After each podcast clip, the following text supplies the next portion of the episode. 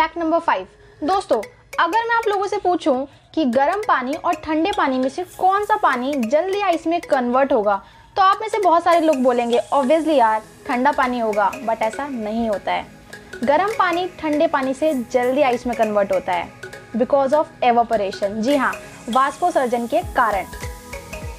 Actually गर्म पानी ठंडे पानी के मुकाबले जल्दी एवोपरेट हो जाता है। और जो पानी जितनी जल्दी एवोपोरेट होगा, वो उतनी ही जल्दी आइस में कन्वर्ट होगा। तो यही कारण है कि गर्म पानी ठंडे पानी के बजाय जल्दी आइस में कन्वर्ट हो जाता है और इस फिनोमिना को मैपेम्बा इफ़ेक्ट बोला जाता है।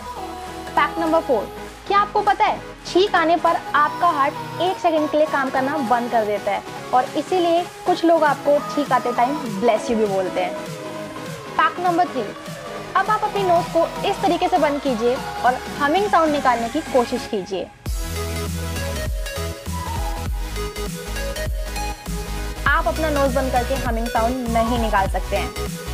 फैक्ट नंबर टू, छींकते टाइम आप अपनी आँखें नहीं खोल सकते। फैक्ट नंबर वन, इंडिया में डॉग्स को पालना जितनी आम बात है, उतनी आम बात है कि इंडिया में लोग अपने डॉग्स को कुछ भी खिला देते हैं। बट क्या आपको पता है चॉकलेट खाने से आपके डॉग की डेथ भी हो सकती है। बिकॉज़ चॉकलेट में थियोब्रोमिन होता है, जो आपके डॉग के सीधे हार्ट और नर्वस सिस्टम को इफ़ेक्ट करता है, जिससे आपके डॉग की डेथ भी हो सकती है। तो आइंदा अपने डॉग को कुछ भी खिलाने से पहले याद रखिएगा।